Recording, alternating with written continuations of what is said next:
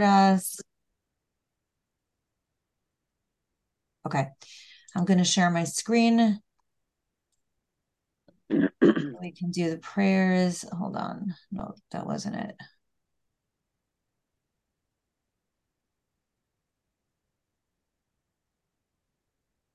Oh gosh, why is this? Sorry. Give me a second here. Okay, there we go. Do you guys see it? Yes. 130? Okay, very good. So um, this is from the book of Psalms.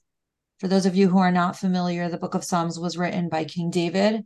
King David lived a very, very complicated life with many highs and lows. And in all his highs and lows, he turned to God. And he wrote 150 poems called Psalms. And that is the book of Psalms that is part of our Torah. And it is a time honored tradition in Judaism to turn to the book of Psalms when we're in trouble, when we need prayers, when we need help. Um, so that is what we are going to do together today. So this is a copy of my book, Conversations with God. If you happen to have the book, you can just open it up to the very back of the book. This is on page 202. Or if not, you could just follow along with us.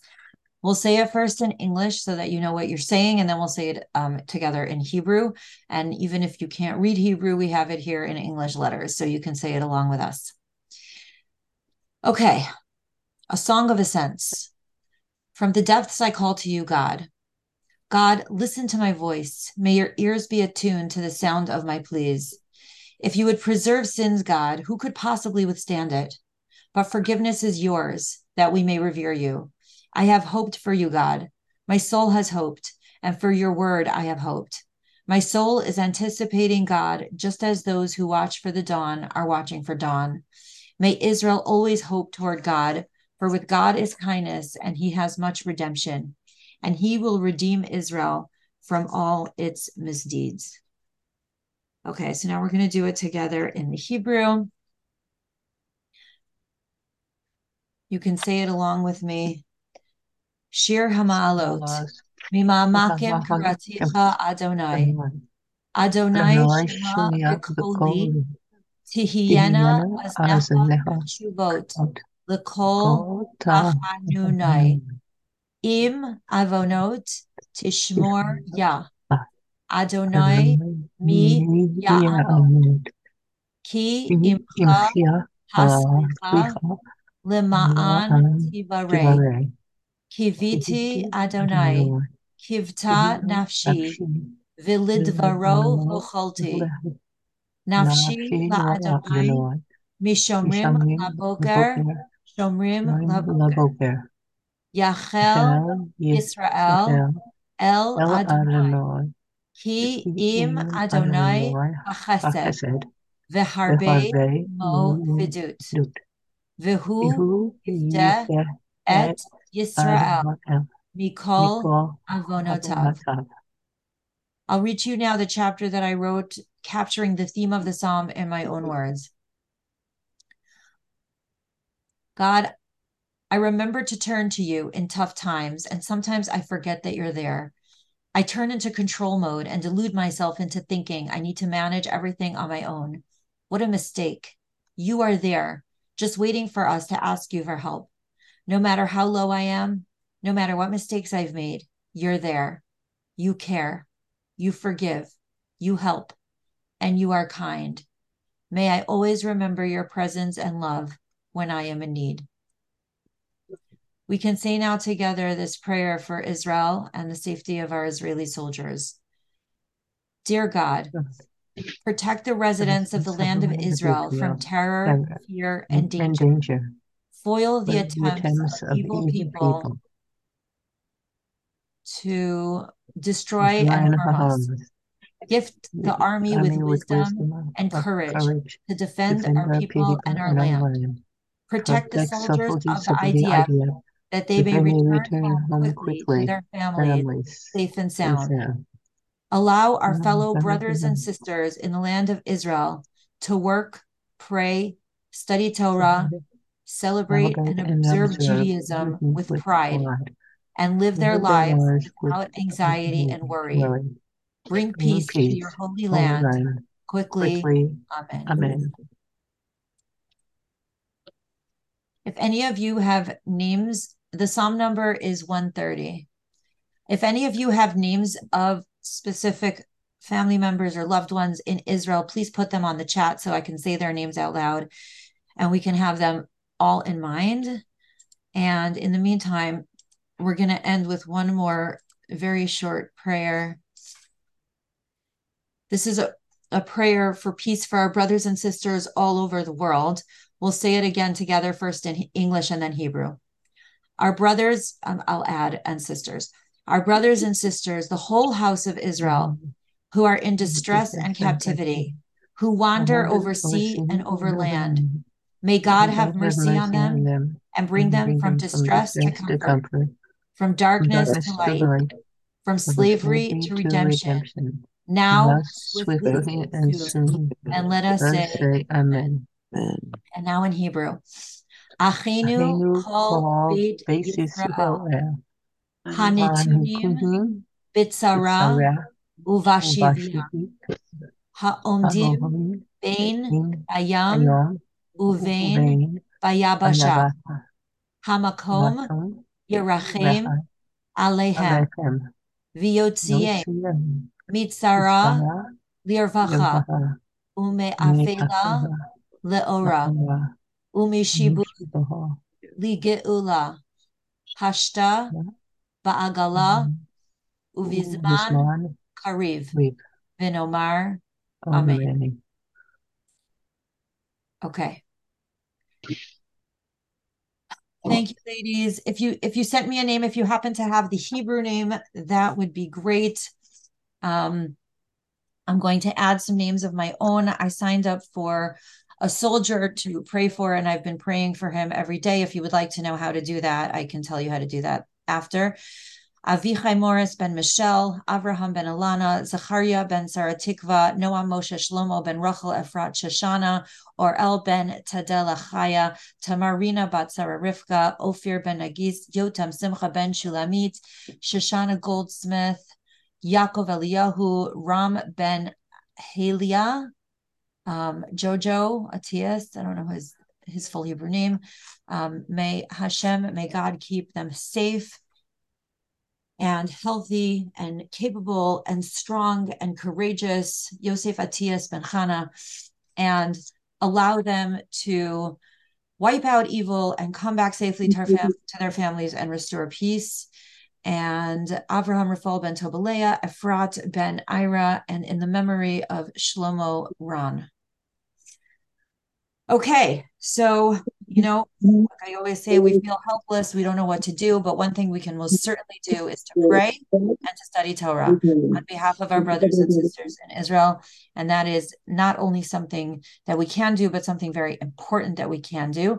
And if you speak to anyone in Israel, if you're in touch with anyone in Israel, please let them know that we are praying and studying Torah on their behalf. And it really sends so much morale to those in Israel to know that we are activated on their behalf, that we're speaking up, that we are performing acts of kindness and prayer and Torah, and that we're doing whatever we can from the places where we are.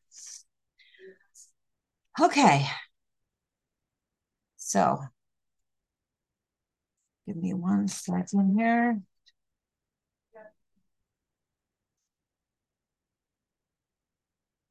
All right.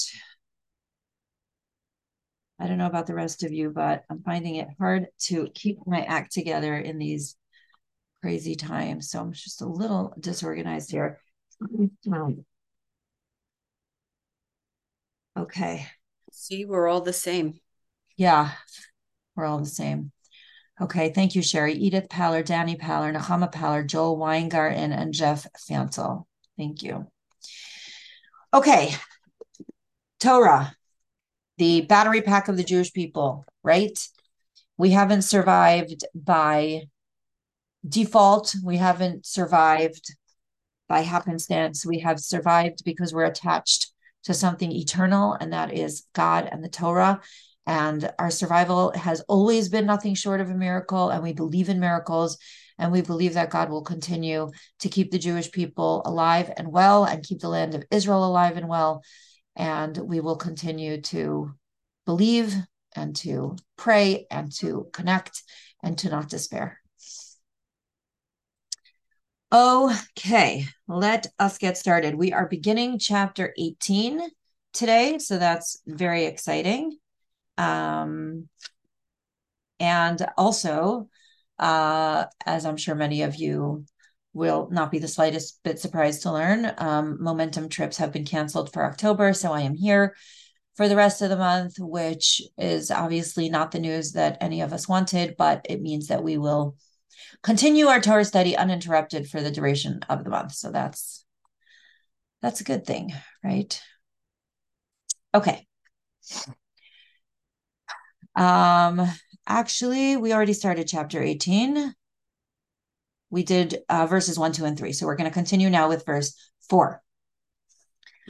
All right. So we're talking about this um, people who um, have contempt for other people. That's where we that's where we ended last time. Okay. Number four, verse four. Um Mayim amukim divrei pi'ish nachal novea makor bracha. The words of a man's mouth are deep waters, a welling brook, a fountainhead of wisdom. Okay, so we're talking here about the power of words, um, which is actually very interesting in our the times that we're living in right now because um, aside from the war that you know we're fighting against terror in Israel, we know that there is also an extremely powerful war of words um, unfolding on the international stage through social media. I was shocked, but also not surprised um, I don't know how many of you follow Jessica Yellin. She has a news site uh, called News Not Noise that I follow, and I find her to be very balanced and nuanced.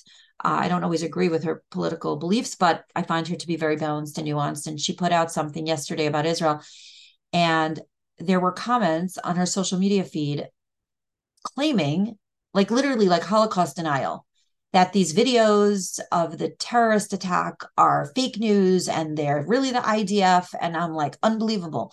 We're surprised that people are denying the Holocaust, which happened 50, 60 years ago. And here are people denying something that happened less than a week ago. It's shocking, but not surprising. And I had a college class uh, Zoom last night, and I was asking the kids, what are they seeing on their college campuses? And they're like, we really need the words to say to explain. We really and i was talking to them about how to communicate you know with people who think that this is not a big deal or that this is some kind of justified retaliation. So it is by all means a war of words that is happening in our culture and in our society so we need to have wise words and we need to know what to say. The commentary on page 188 when a person speaks of matters of moral wisdom, it is like drawing water from a deep well. For wisdom is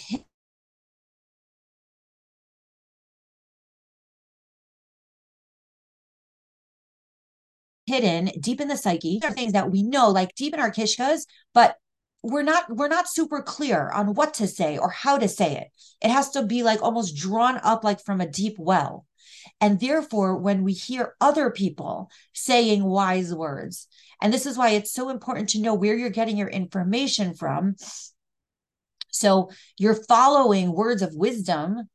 So when we find people who have wise words, we want to listen to them very carefully and we want to note them and remember them so that we can use those wise words, even if we don't feel that we have the words ourselves, but that we can utilize the wisdom of others in the war of words.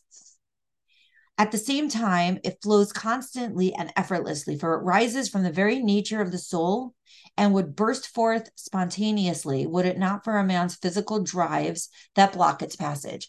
So, on the one hand, the wisdom is hard to get, it has to be like drawn from a deep well. On the other hand, everybody has wisdom because everybody has a soul. And so it's really just about tuning into the wisdom of your soul. But what's wrong? There are so many blockages because sometimes, you know, as we've said many times, our wise voice is speaking, but there are a lot of things that we want to do. And sometimes that wise voice is really very inconvenient. So we have to figure out what are the blockages, what is standing between me and my still silent inner voice of wisdom, right? I do feel that in our current times, I'm definitely seeing, and I don't know, maybe you guys are too, this renaissance of connection of people seeking wisdom. I saw this at the very beginning of COVID as well. When people feel totally shaken, totally scared and confused, but this is different because this is about Judaism. And I'm finding that Jews are seeking Jewish wisdom. Jews who are most of the time happy to just sort of la di da, go about their lives, not that concerned with Judaism. Maybe it's just a cultural part of their life. But now those people are starving for Jewish wisdom and they're starving for connection and they're starving for spiritual nourishment. And I'm definitely seeing that from where I'm standing. I don't know if you guys are you guys seeing that at all in your circles? Are you seeing this interest, this hunger, this desire for connection? In people of my age, yes, not in, in the kids. Oh, interesting. I see that with some people's kids. Mine are a little different, but I just see people coming together. Mm-hmm. You know, I mean, in droves. Uh-huh where we were standing outside a shul yesterday and I, I said to my son who's 17, I said, You have your kippah, right? I didn't tell him to put it on. I just asked him if he had it. And he goes, I'm afraid to put it on. And I said, Well, you can be afraid, but nothing's going to happen to you before it happens to me. And you're completely safe here. So I just, I didn't want to make a big deal of it. I just wanted him to know it was a him thing. Right. Right. Yeah. But those are the words, right? Because he never experienced anything. Thank God. He just right here. Okay, so the commentary finishes um uh, were were it not for man's physical drives that block its passage and make strong effort necessary to draw it back up to the surface. So I feel like I feel like a lot of Jews have access to their wisdom, but they don't necessarily hear that voice all the time because there are blockages. And I feel like now some of those blockages are being stripped away. And people are people are seeing anti-Semitism for exactly what it is. And it's like things are crystal clear now in a way that they didn't used to be.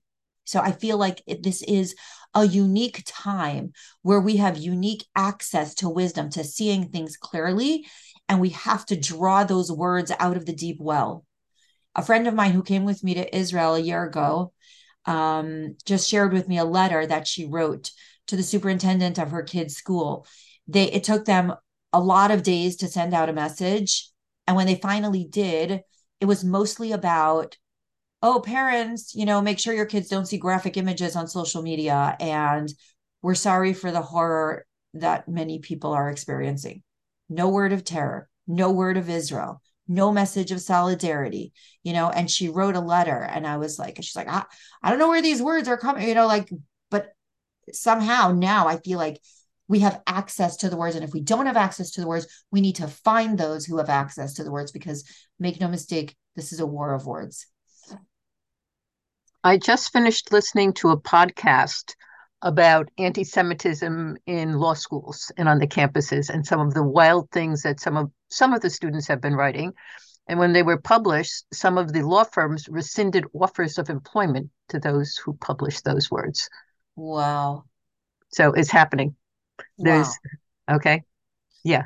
And maybe the law schools themselves will start to think about monitoring and not allowing some of the outrageous verbiage that has gone on. Unbelievable. Yeah. Again, shocking but not surprising. No. Really, I don't.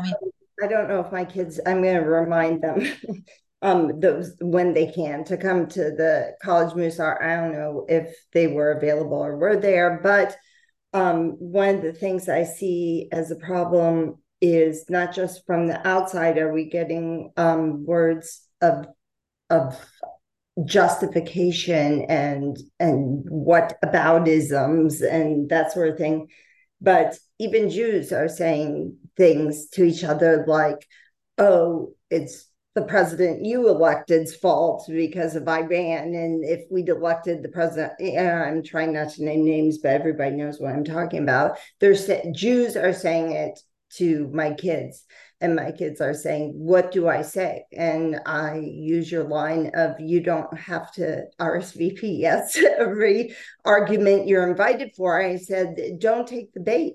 You need to say we need to be we why we should not be divisive right now. We need to come together. That's Look right. israel as an example of coming together.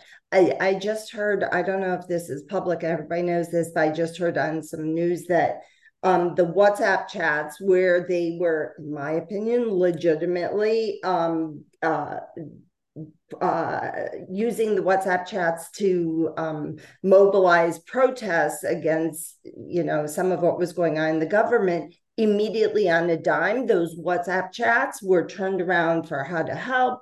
I mean, wow. the that were boycotting the government and the ones that weren't and the orthodox and non-orthodox everybody coming together and they're driving their cars down the high, highway honking yelling to each other offering sandwiches out their windows wow. line parked lining the highway of all the people that are coming to serve. Wow. So i'm trying to give my kids the language to say don't do this Right. don't divide us. That's we right. Enough coming from the outside. Do not divide us by saying exactly. like this. Yep. Exactly. Exactly. You know, and there may be a time for those conversations. This is not it. Rohi, um, yeah. I'm, I'm trying to figure out how to record something that I saw this morning on MSNBC, which would be, it's such a great um, interview with um I'm what's his name? Jerome Spellman? Jerome he's the general the Israeli general. I don't oh. know if you, you know who that is. But anyway he he spells it out and it's just because I think it's on MSNBC it would attract the MSNBC watcher and the the non-NBC watcher and it's a excellent simple way that he is spelling out who Hamas is, why they're in this war. It is just that's what it is, what Hamas does. Um, and it is so crystal clear how, you know, he even goes back to when he was pulling people out in 2005 um, out of Gaza and how there's been no occupation. You know, he really lays it out. And those, just when you're saying wise words, uh-huh. he is explaining it perfectly. And I wish every single person who is a non-believer of you know what's going on could see this man because he just kind of lays it out. And if i can i'll try to send it to you because yeah, i think it's an interview really and, and, and, really good. And I, and that's great and and please do share it and i hope everybody watches it. And also i don't think that you have to be so articulate or so intelligent or such an expert on middle east affairs or such an expert in history to understand the difference between terror and war. It's not that complicated. The history of the region is complicated, no doubt. But terror is terror, and that's where you draw the line. The bottom line is that Hamas glorifies death, and the IDF does not. It's that simple. He called it a death cult. Yeah. I think he exactly. said it's a cult who wants death for Jews. Yeah. And it, it just, you know, obviously we all agree the you don't have there is no second there's no other side, period. Right. That's right. Absolutely right. Okay. Let us move on to verses five and six, which we are going to do together. Se'et b'nei rasha lo tov. It is not good to show favor to a wicked person. I mean, is it chilling that we're learning this today? I mean, Torah is always exactly what you needed to hear. So pertinent. Right? Restraint, restraint in the face of evil? I don't think so. It is not good to show favor to a wicked person, lahatot tzadik b'mishpat, nor to subvert the justice of a righteous person. Six, siftek seal yovo uberiv, a fool's lips enter into contention.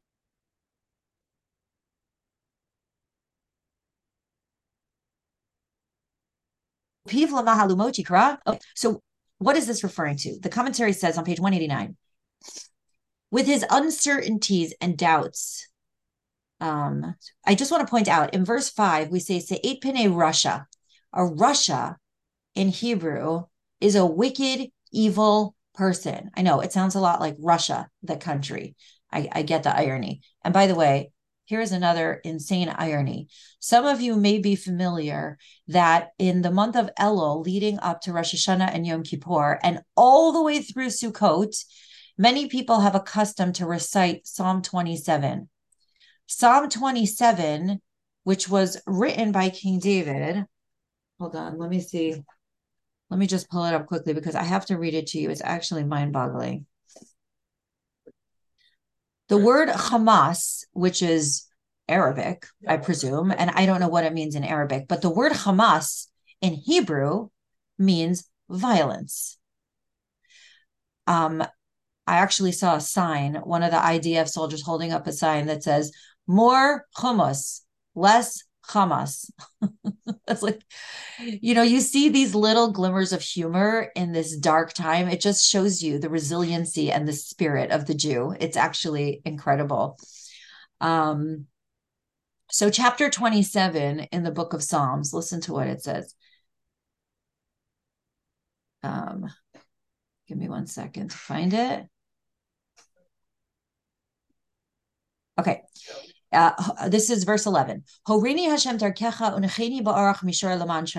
Teach me your way, God. Lead me on a level path because of my enemies.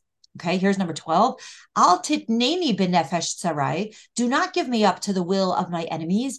Ki kamu bi ede sheker. For false witnesses have risen up against me.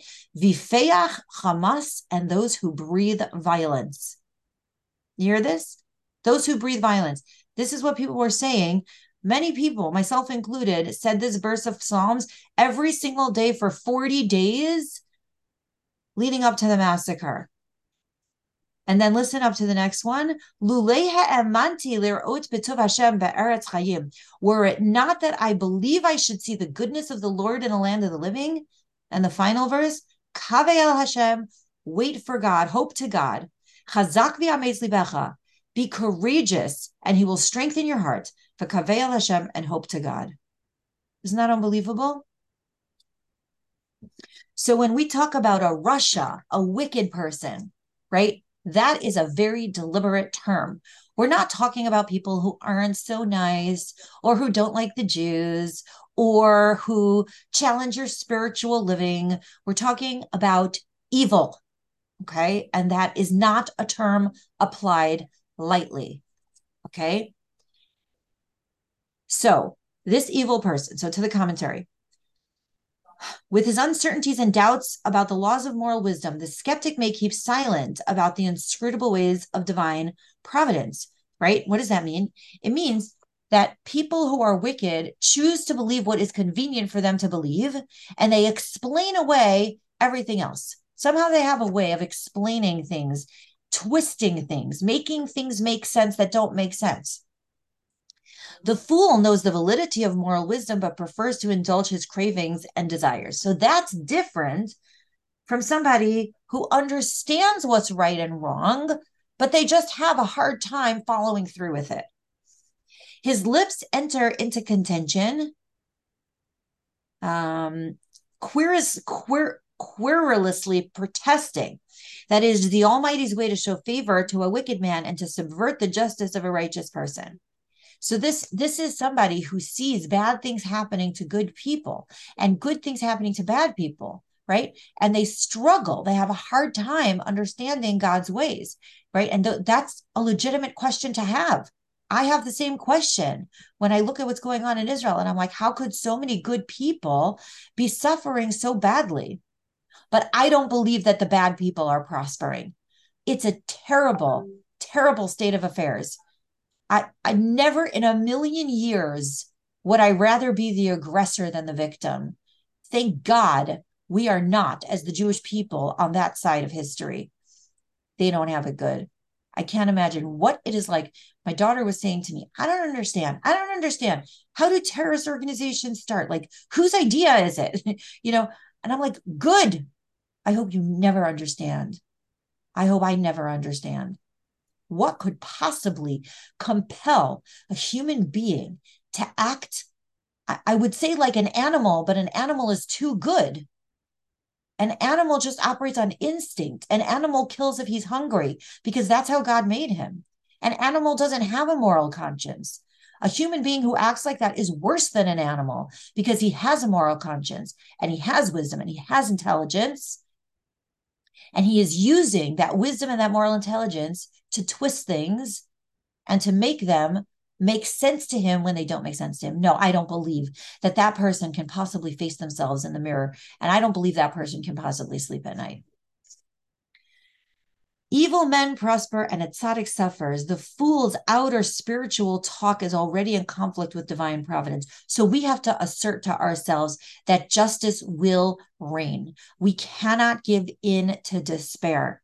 We cannot believe that the good people will be destroyed and the wicked people will prosper. If you look back at thousands of years of Jewish history, going back to our first national oppressor, the Egyptians, every single nation, and I am no expert historian, but I know enough about Jewish history to tell you I could list 10 right off the top of my head strong, powerful nations who have oppressed the Jewish people and are no longer. And here we are. Am Yisrael Chai. We are small, but we are mighty and we are proud and we are resilient and we are forever and we are not going anywhere. So, who emerges as victorious in the long view of history? We do. And you know where our enemies are? Gone in the dustbin of history. When he speaks with his wisdom, he becomes more strident and hostile. This is the bad person to the point of physical blows. So, again, how much power is put into speech? When bad people say bad things, they believe them and they make them make sense. When somebody says, Well, what do you want from the residents of Gaza? They've been oppressed by the Jews for 75 years. The Jews did not rule Gaza for 75 years. There are factual issues here. But the more people spout lies, the more they believe their lies. So we have to counter with the opposite. We need to use our power of speech for the good. We need to use our power of speech to fight hate and to to spout truth and to learn the truth and to know the truth and to confidently speak up for the truth a few of the women who came with me to Israel were talking about their you know respective places of employment and the courage that it takes in these non-Jewish spaces to speak up and correct these evil ways of thinking. It's not easy to do that. You know, I I mean, I work for a Jewish organization. I work for myself. I don't have to be scared. But one of my friends got on, you know, her work Instagram page, which she only uses for work, and she made a video. A couple of my friends did this. And one of my friends got so much hate on her Instagram page. It was mind boggling, but she did it anyways. And she stayed courageous and she didn't and she didn't back down. So just as evil people are using their words to twist logic and to twist truth, we have to use our words to support logic and to support truth. Evil people are using the words for hate. We have to use our words for love. You know what we have to do? The more people hate us, we have to love on each other even harder and be good to each other even more. And I don't know, I'm sure you guys are all seeing the videos coming out of Israel of our nation supporting each other, throwing food, pizza, Coke, tzitzit. I mean, it's like mind boggling. I saw a video, uh, a picture of these two soldiers holding tampons and pads and with like this little smile on their face they're like whoops looks like we got the wrong package you know but just the humor and the light and the love and the generosity that is coming out of israel barbecues you know for the soldiers i mean it's just beautiful That's what we need. That's what the power of speech is for. And that's what our wisdom is for. And that's what we have to keep doing more and more of in these terrible times. Okay. Thoughts, comments, questions?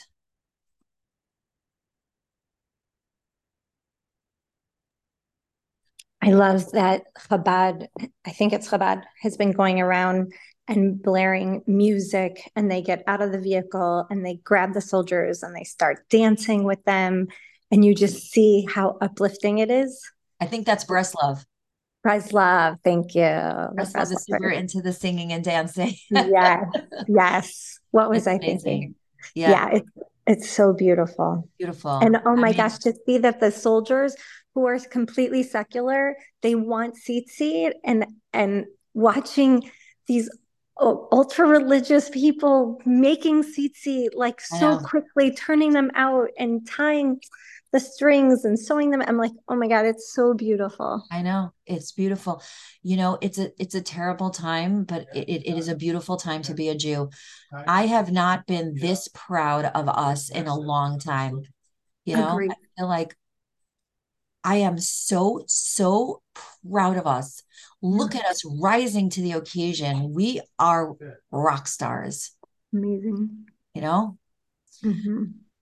Robin, um, so this is maybe premature. Maybe this is better for the end of this um, class. This is my third class this week too with you. Um, and I've really thought of them more as therapy sessions, honestly. And I think everybody's kind of coming together for partially for that.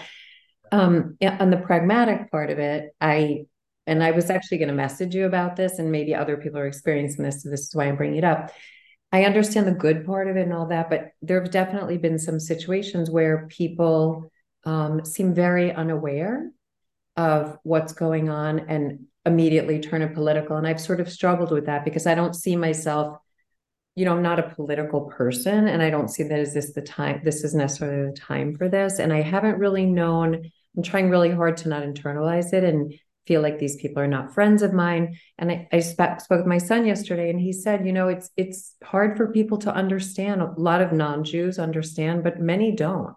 Um, and I don't know the pragmatic. I understand the pragmatic of doing good, of doing mitzvot and giving charity and doing all these good things. I don't understand the flip side where people are not just to the humane part of it, you know, like not the denial part, but the humane part, how people aren't acknowledging what's going on to people. Um, and just saying, well, you know, I had a friend say, well, you know, look who everyone voted for. And I'm like, that's what we're talking about. Right right and i i don't know the pragmatic part i don't know how to answer those things or discuss yeah. them yeah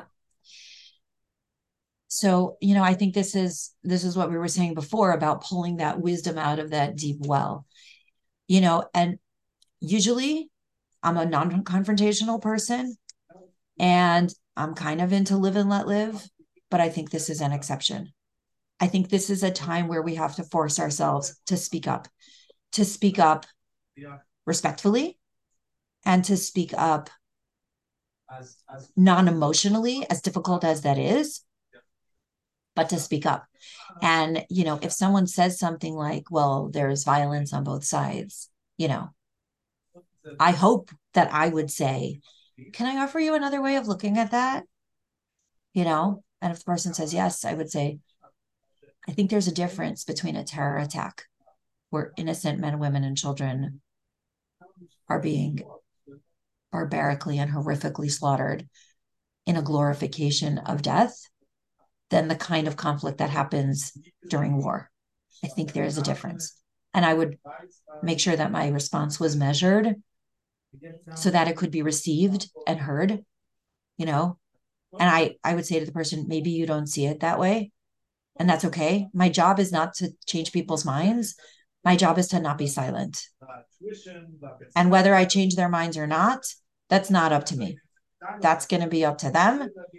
And that's going to be up to their mindset if they're actually open. You know, when I was talking to these college kids last night, they I said to them, you know, your friends on campus who are, you know, responding to this massacre with a free Palestine protest, which I said to them, you want Palestine to be free? That's great. I also want Palestine to be free. Frankly, I want everybody to be free.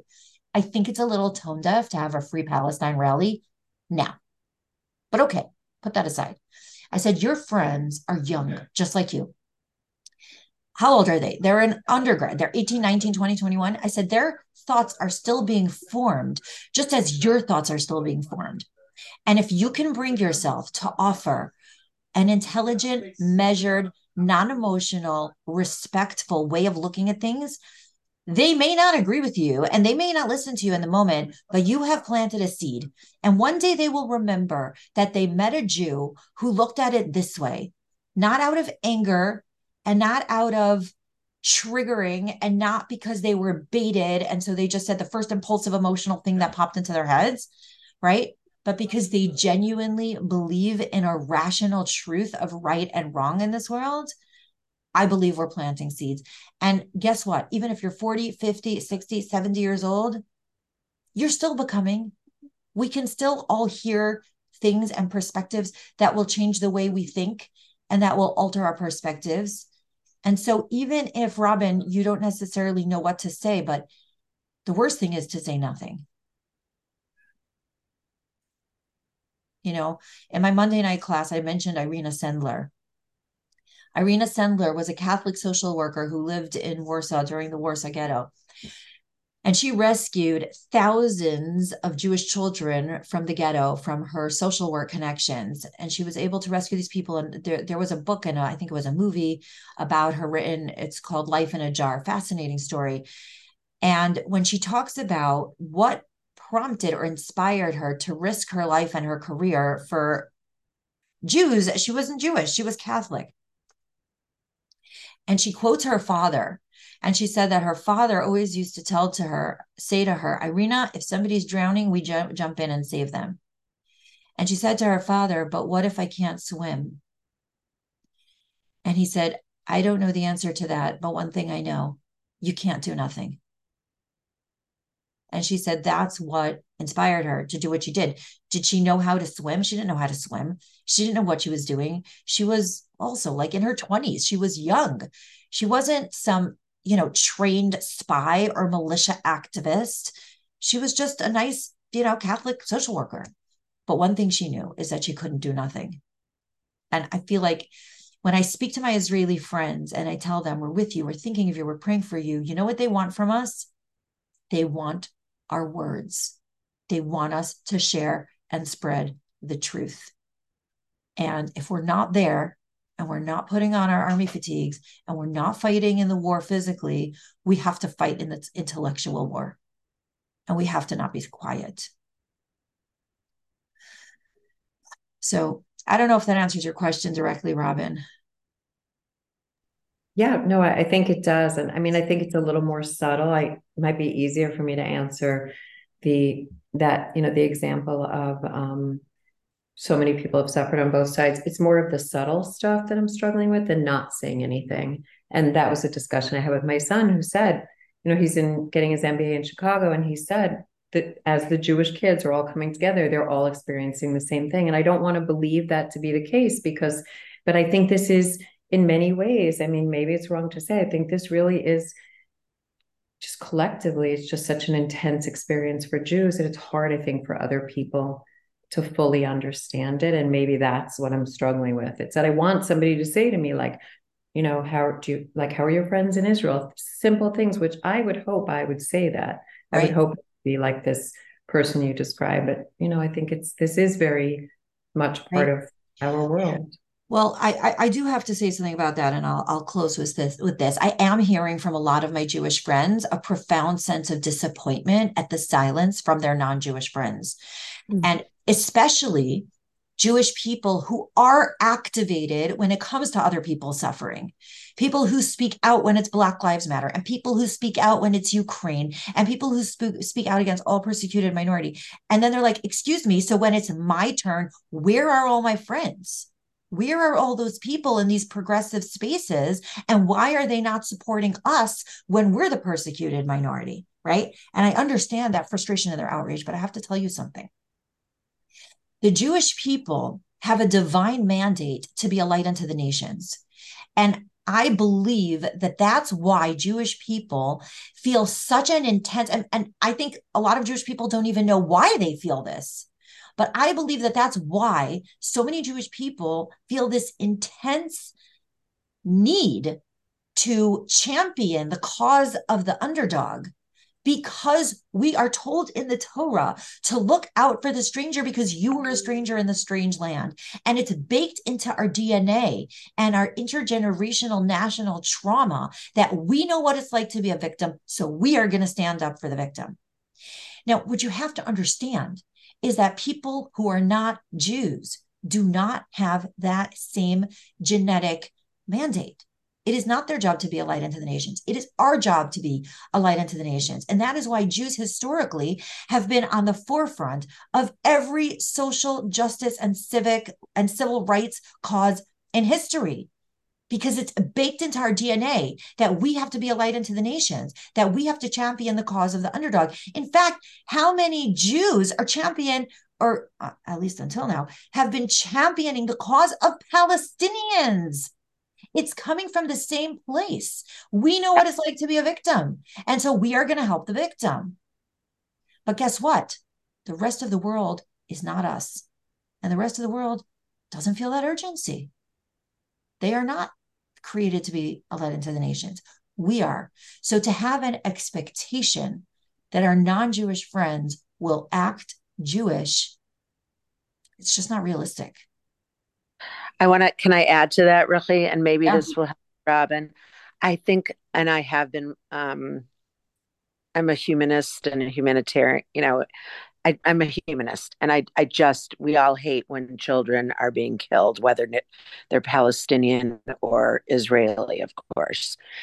I think we have to remind people that we are fighting against Hamas and not innocent Palestinian men, women, and children because Hamas is the evil. It's like the Nazis for me, and we hate Nazis. We don't hate all German generations of people. We have to stop hating the people who weren't Nazis. And I think, and yes. this is unpopular. no, of course, we hate really evil. We hate. We hate right. So, of course, hundred you know, percent. I agree coming together is important, but I do think that if we also, and I'm not saying we acknowledge both sides or anything like that, there's only one side to this. But I had a disagreement yesterday with a, a very dear friend, and I'm going to talk to her today, hopefully before Shabbos or before Shabbos. We have to remind people that we are not anti Palestinian peacekeepers, we are anti Hamas. We are anti ISIS. We are anti Al Qaeda. We are anti Hezbollah. We are anti, not anti blowing up your. No, I'm talking, honey. Give me a minute. I'm sorry. I'm taking care of Noah. I'm with Noah. Uh, we we are anti blowing up anybody's grandchildren, grandchildren and grand. We are anti evil. It's that simple. Yes. But a lot of people are equating Palestinians with Hamas. And I just, we have to be careful also not to, I feel, my opinion is fall into that category. Yeah. I appreciate uh, that. Thank you. Thank you. Thanks for letting me say it because it's hard for me to say. A lot of people don't agree with me, but I I, I have to keep saying this. I, I, I do believe when that building comes down, there are children in that building. Yeah, and, and I've heard people Hamas, say, "Let's just march into Gaza." And... Hamas, they're not Hamas children. Those are not Hamas children. They use them as shields, and that's terrifying. Right. And I'm not saying that it's right. It's sickening. Mm-hmm. But I'm just I, I I have to keep speaking up about this. Yeah. No, appreciate that distinction. I think that when we when we stop distinguishing, then then that that's the same thing as the evil that we're that we're against. You know, people like we should yeah. just march into Gaza and kill all all men, women, and children. But then why is that not the same thing? Right. Yes. There's, uh, there's a good visual that um, simply says Middle East explained, and it says Hamas on one side, Israel on the other. It has a picture of one with uh, Uzi, or I don't know what they're called, uh, um, eh, with a baby carriage in front. That's Hamas, and one with the baby carriage behind him. That's Israel. I mean, I can put wow. wow. But yeah, please I, do. Please do share that. I think anything I'd like that to see simplifies the situation and gives us words is helpful. Absolutely. can Thank I say something? Yes, go ahead, Heather, um, and then we'll close. Thank you. Sure. One of the things I've said to people who play that the the political game of like this is your fault because you voted for X, yeah. right? In any time, it could have been two elections ago, this election, whatever, and or they're like they cheated, they totally cheated. And if it's somebody who has any faith in God whatsoever, I'm just like you're removing God from the picture, right? Like the person who won, God chose to win. Like we need to do our due diligence. And any decision that we make with love and education was the right decision for us at the time. Mm-hmm. And that, that the results aren't up to us. And I'm just like, I don't need to worry about people cheating because, like, I just know that it doesn't matter. Whoever God right. wants the spot is going to get that spot. That's right. That's right. And that's what King Solomon says over and over and over again in this book. He says, Don't be afraid of the bad guys who look like they're winning because there is ultimate justice in this world. And we do, we have to hang on to that thought, and it will give us courage and hope in these tough times.